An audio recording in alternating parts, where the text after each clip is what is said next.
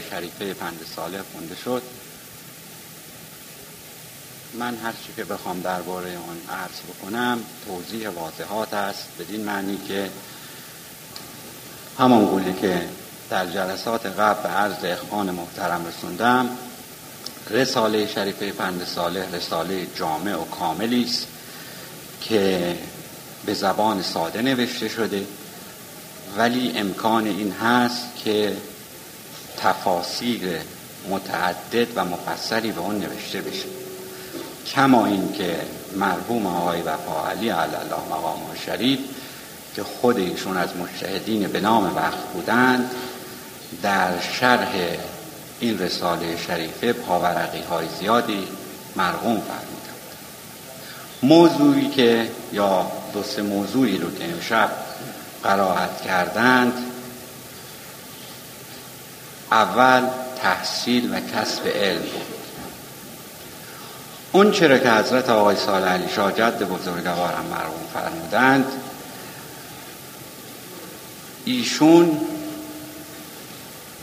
خودشون شخصا اولین کسی بودند که در اون چرا که به دیگران توصیه فرمودند عمل به اون کردند. و بلا تشبیه می‌خواهم مثالی رو در این مورد ارز کنم و اون مثال این است باز هم عرض می‌کنم بلا تشبیه یعنی تشبیه رو در مورد اشخاص مقایسه نفرمایید. فقط در مورد اتفاقی که افتاده می‌گویند که در زمان حضرت رسول اکرم صلی الله علیه و آله و سلم شخصی فرزند خودش را آورد حضور حضرت رسول و عرض می‌کنه که یا رسول الله این شخص فرزند من خرما زیاد می‌خوره و به او بفرمایید که خرما نخورد. حضرت فرمودند که برو و فردا بیا. فردا که آمد حضرت به او فرمودند که خرما نخور. وقتی که پدر طفل سوال کرد که چرا این امر رو دیروز نفرمودید ایشون در پاسخ فرمودند که من چون دیروز خودم خرما خورده بودم نمی‌توانستم عملی رو که انجام دادم به او بگویم که نکن. و دقیقا هست آقای سال علی شاه اون چرا که مرقوم فرمودن خودشون عمل به اون کردن یعنی چه؟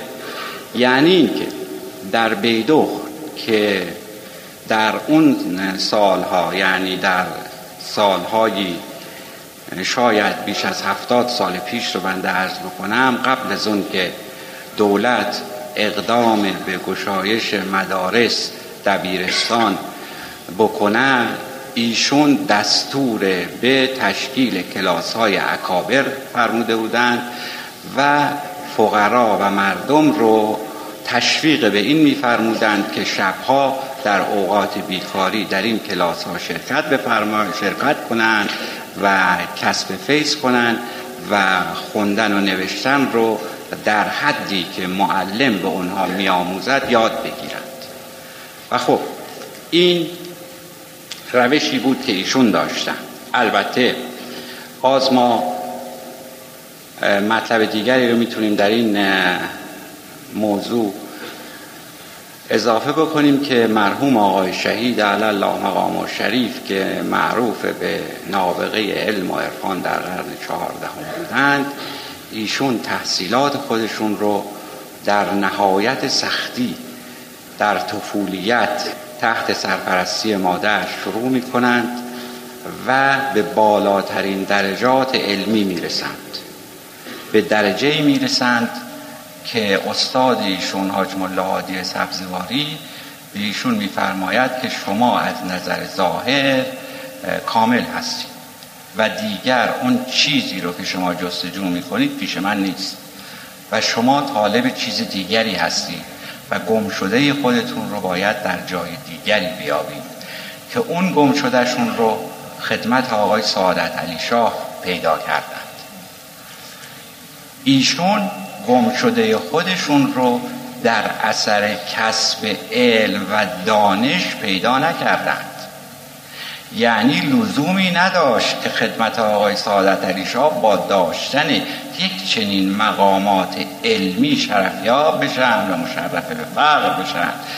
ولی ایشون مایل بودند که این راه رو طی کنند مراتب و مراحل مختلف علمی رو ببینند راه رو بپیمایند و بعد به این نتیجه برسند که اینها همه قیل و قال است.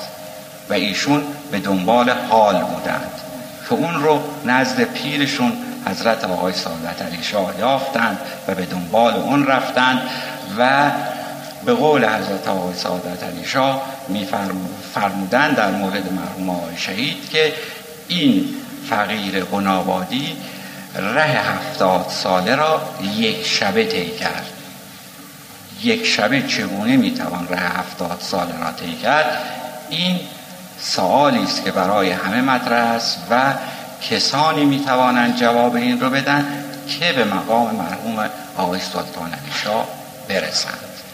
و اون چه مسلمه است درسی رو که در حضور اساتید مسلم زمان خودشون خونده بودن به جای خودش محفوظ بود و از آنها در جای خود استفاده می کردند کما اینکه آثار اون الان باقی است. نظیر تفسیر شریف بیان ساده و کتب دیگر که اکثرا هم ایشون کتبشون رو به نام مرشد و مراد خودشون مرحوم آقای سعادت علی شاه مرحوم میفرمودن یا به نحوی از آنها اسم رو ارتباط به ایشون می‌دادن. مطلب دیگری که امشب ذکر شد مطلب کسب کاسبی و کار. در سلسله نعمت اللهی سلطان علی شاهی که ما مفتخر به تشرف به این سلسله هستیم نکاتی چند رو به ما دستور دادند.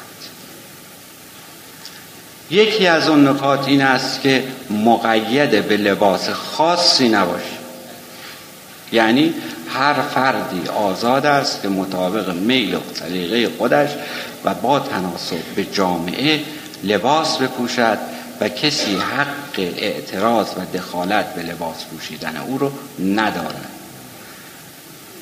کما این که می‌بینیم بزرگان ما در گذشته مثل مرحوم آقای سعادت علی شاه که به تاووس العرفا معروف بودند لباس روحانیت در بر نداشتند.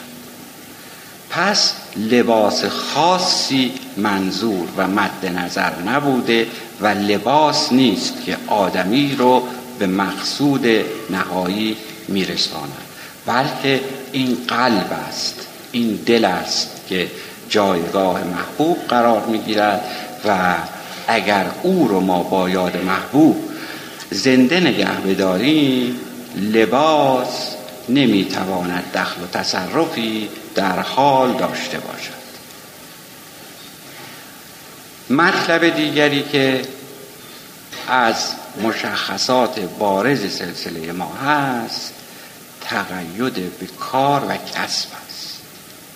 بدین معنی که بزرگان ما همیشه در زمان خودشون میفرمودند که ما از کسی که کار نکند و اوقات خودش رو به بتالت بگذراند. راضی نیست. و مایلیم فقیر مشغول به کار باشد و زندگی خودش رو از دست رنج خودش تأمین بکنه. نانی رو غذایی رو و مایحتاج خانه خودش رو که به خانه می آورد از دست رنج خودش باشد. ولو اینکه در حد اقل و در کمی باشد.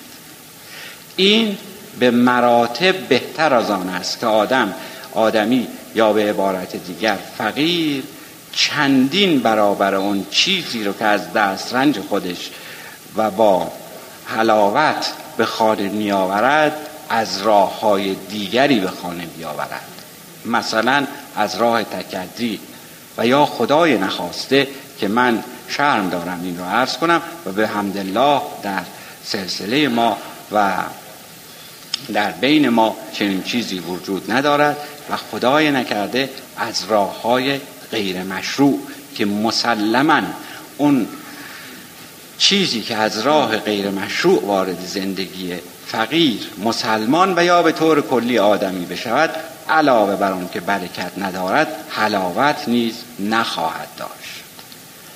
و به همین دلیل توصیه میفرمودند که فقیر حتما کسب و کاری برای خودش انتخاب کنه و مطابق میل خودش زندگی خودش رو با کار بگذرونه.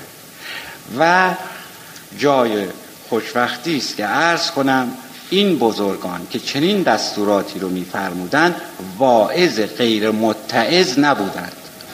یعنی واعظی نبودند که خودشون موعظه خودشون رو عمل نکنند. خودشون هم مشغول کسب و کار بودند. کما اینکه اجداد بزرگوار من و پدر بزرگوار من همیشه و در همه حال مشغول کار بودند. علاوه بر اینکه به کارهای فقری می رسیدن به مراسلات می رسیدن به کارهای علمی می رسیدن از کار دنیا و تهیه وسایل امرار معاش خانواده غافل نبودند. و این راه رو بزرگان ما یعنی اجداد من در کشاورزی دیده بودند.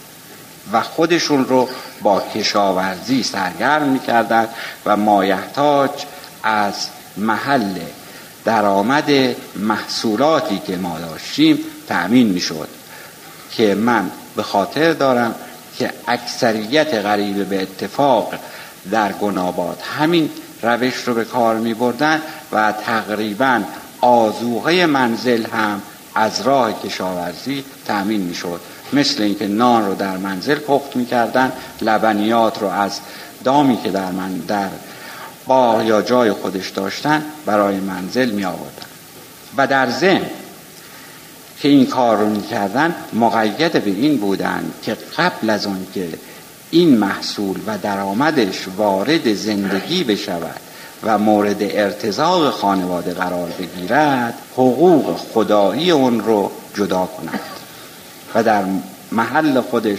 پرداخت کند. یکی دیگر از مسائلی که ما افتخار به اون داریم و سلسله ما به حمدالله در تمام دنیا مشهور به این هست و ما افتخار به اون می‌کنیم تقید به آداب شریعت مقدس اسلام است. یعنی تأکید بر انجام واجبات و نهی از منهیات. و سعی بر انجام مستحبات مثل بیداری اصحاب دائم الوضوع بودن خواندن نماز در اول وقت و غیر و و در ضمن این قفلت از امر ولایت نیز وجود نداشته و ندارد. چون همه اینها لازم و ملزوم هم دیگر هستند. اگر ما بخواهیم به اون مقصود نهایی برسیم تمام اینها رو بایستی مجتمعا حفظ کنیم و انجام بدیم تا به اون مقصود برسیم. دستورات شریعت مقدس اسلام باید انجام بدیم به اعمال قلبیه بپردازیم دستور کسب و کار که دادن انجام بدیم. دست از دامان ولایت علی ابن عبی طالب علیه السلام و یازده نفر فرزندان و جانشینان اون بزرگوار که دوازدهمین آنها حضرت حجت عجل الله تعالی فرجه شریف می باشند بر نداریم و افتخار کنیم که یکی از پیروان این بزرگواران هستیم. به رسالت حضرت رسول حضرت محمد ختمی مرتبه صلی الله علیه و آله و سلم و ولایت علی ابن ابی طالب و یازده نفر فرزندان آن بزرگوار این مختصر توضیحی بود که این بنده ناقابل در مقابل مرغومه پرارزش و گرانقدر جد بزرگوارم حضرت آقای سار علی شاه علی الله مقام شریف خدمت اخوان محترم عرض کردم. و السلام علیکم